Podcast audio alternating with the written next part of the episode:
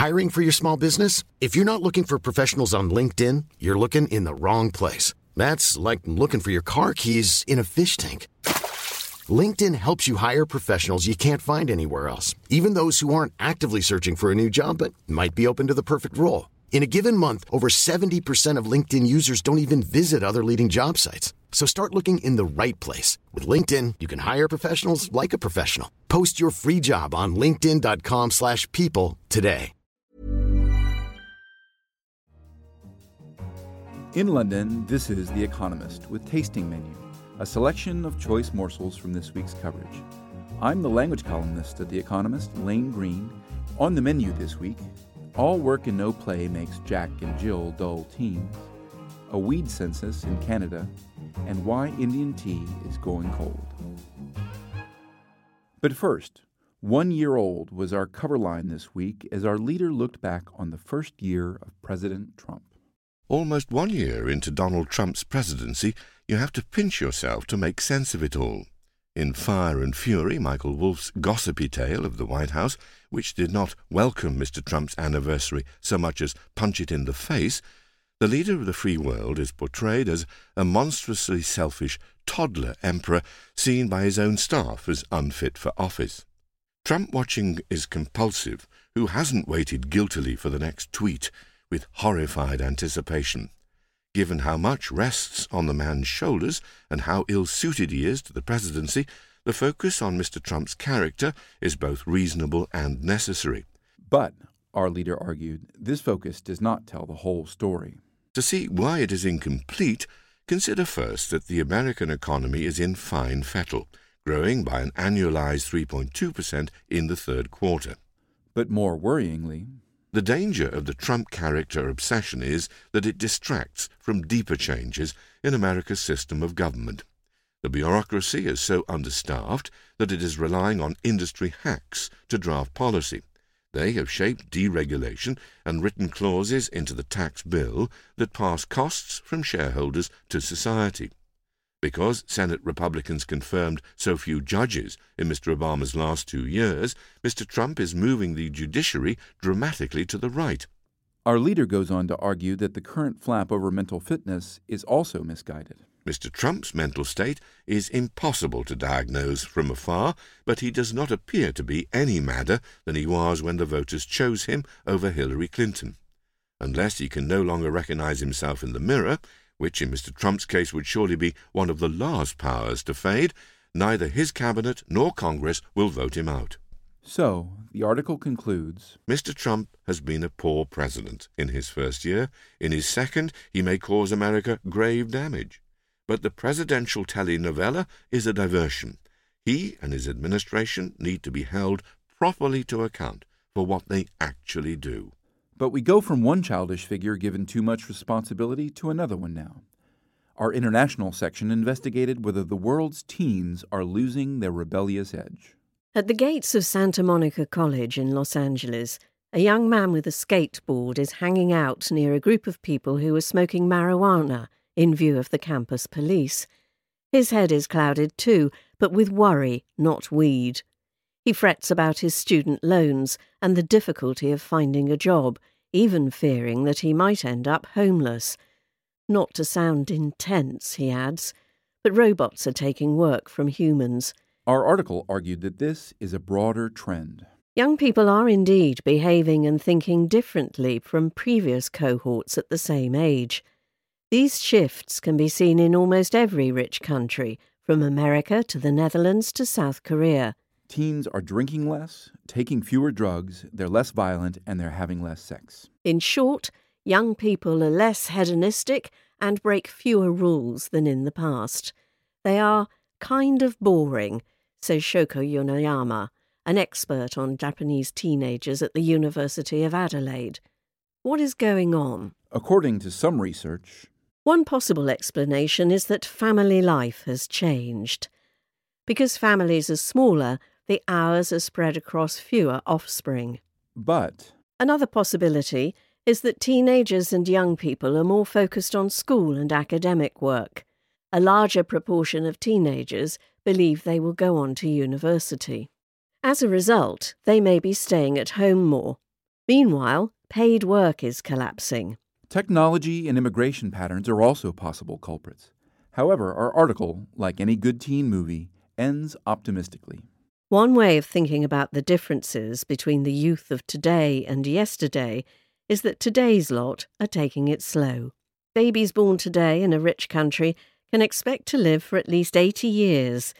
Goodness knows at what age they will be entitled to state pensions. Today's young people have all the time in the world. But generational anxieties are nevertheless going global. Our China section explores why people are fighting for space in the shade under certain family trees. When Richard Liu asked for help in tracing his family history, thousands of people offered suggestions.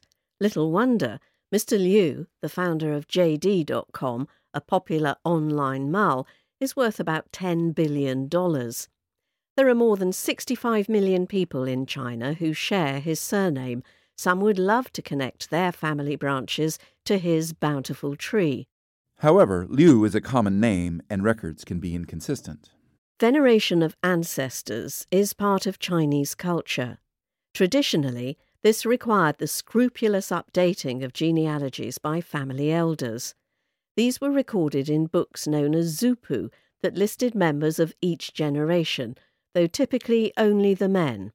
But war and migration in the past two centuries have complicated matters. For Mr. Liu, a key zupu is missing. But not all is lost.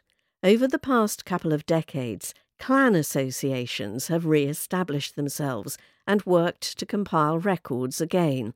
Zupu that were hidden in Mao's day or taken abroad have helped to fill in gaps. And the internet is greasing the wheels. Websites are helping to make the search easier. With luck, searching for ancestors will someday be as easy as online shopping. And almost as easy as listening to podcasts. Take, for example, our Economist radio shows as we go through some of our top moments from last week. On Money Talks, we took a look at the exhausted gym business. As you would expect, the day after Boxing Day, when we've all stuffed our faces, and even more so on January 1st, as we wake up with the best of intentions, we all go onto the internet and start searching for ways to get healthy. Babbage went underwater to see if submarine drones can help in the search for a missing plane. The submarines seem to be quite key to this search. So, what can you tell us about those? They're unusual in as much as they're completely autonomous underwater submarines. They're about six meters long and they weigh 1,800 kilos and they're bright orange. They look like big fat cigars. Anne McElvoy sat down with Michael Wolff, the author at the center of the current firestorm over President Trump's fitness for office. Nobody speaks to anybody else and everybody um, stands in um, um, in fear of Donald Trump, in um, um, in absolutely often in horror of Donald Trump, um, and always at all times in confusion about what Donald Trump, about who Donald Trump is, what he wants, and where he is taking this White House.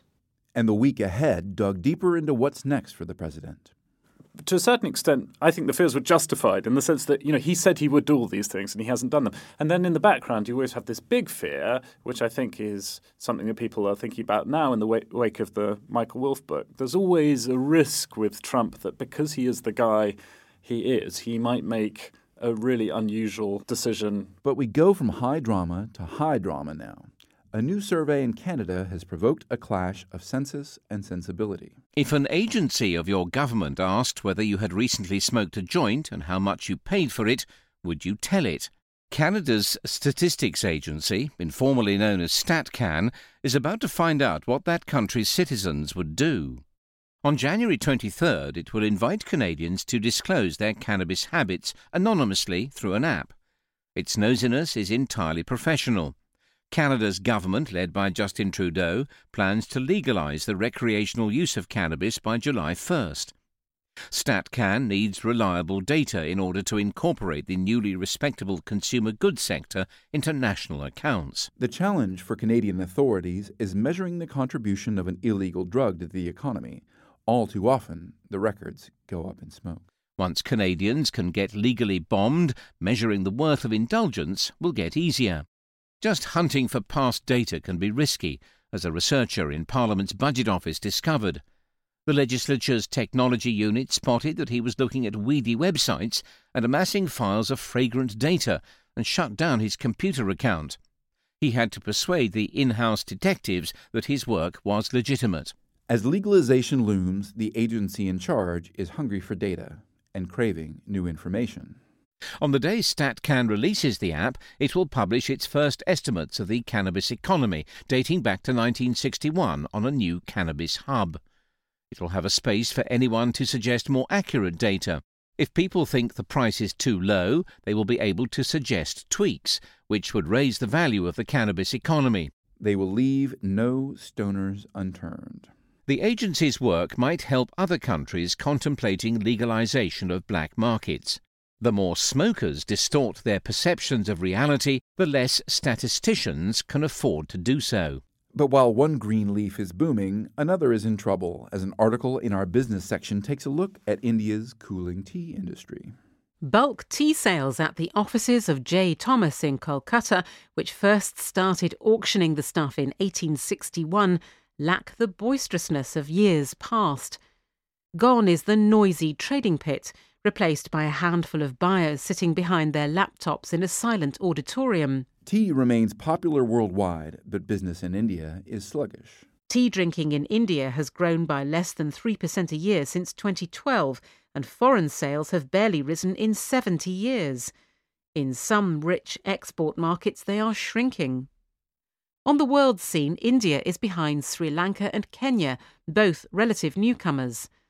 Government meddling in the form of onerous, outdated rules is mostly to blame for the industry's worsening fortunes. As the industry modernizes, quality has suffered. Tea leaves are now shredded into tiny bits, which generate lots of flavour but less of the subtlety for which Indian tea has been prized abroad. Indians boil rather than brew their tea, and so tend to make do with lower quality leaves.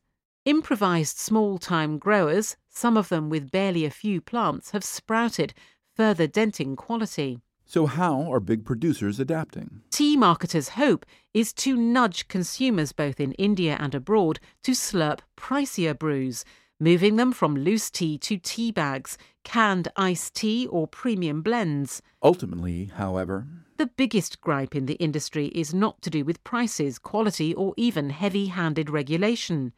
Customers, especially millennials, increasingly lack the patience to make a proper cup of tea, laments Krishnan Katyal, the boss of J. Thomas. The leaves need at least three minutes to release their complex aromas, beyond an eternity for youngsters these days. Like a master distiller told of a single malt being mixed with Coca Cola, he winces at the thought of drinkers squeezing their tea bag after merely a few seconds. That poor thing, he says, it never got a chance. Now, there's nothing quite like a hot cup of tea in a good book, so now we head over to our books and arts section to find a review of the latest French literary sensation. Leila Slimani is a young Moroccan born journalist based in Paris. Her first novel, about a woman who becomes addicted to sex as relief from her stifling bourgeois life, was compared to Anna Karenina and Madame Bovary. Her second won the Goncourt Prize in 2016. This month, it comes out in English.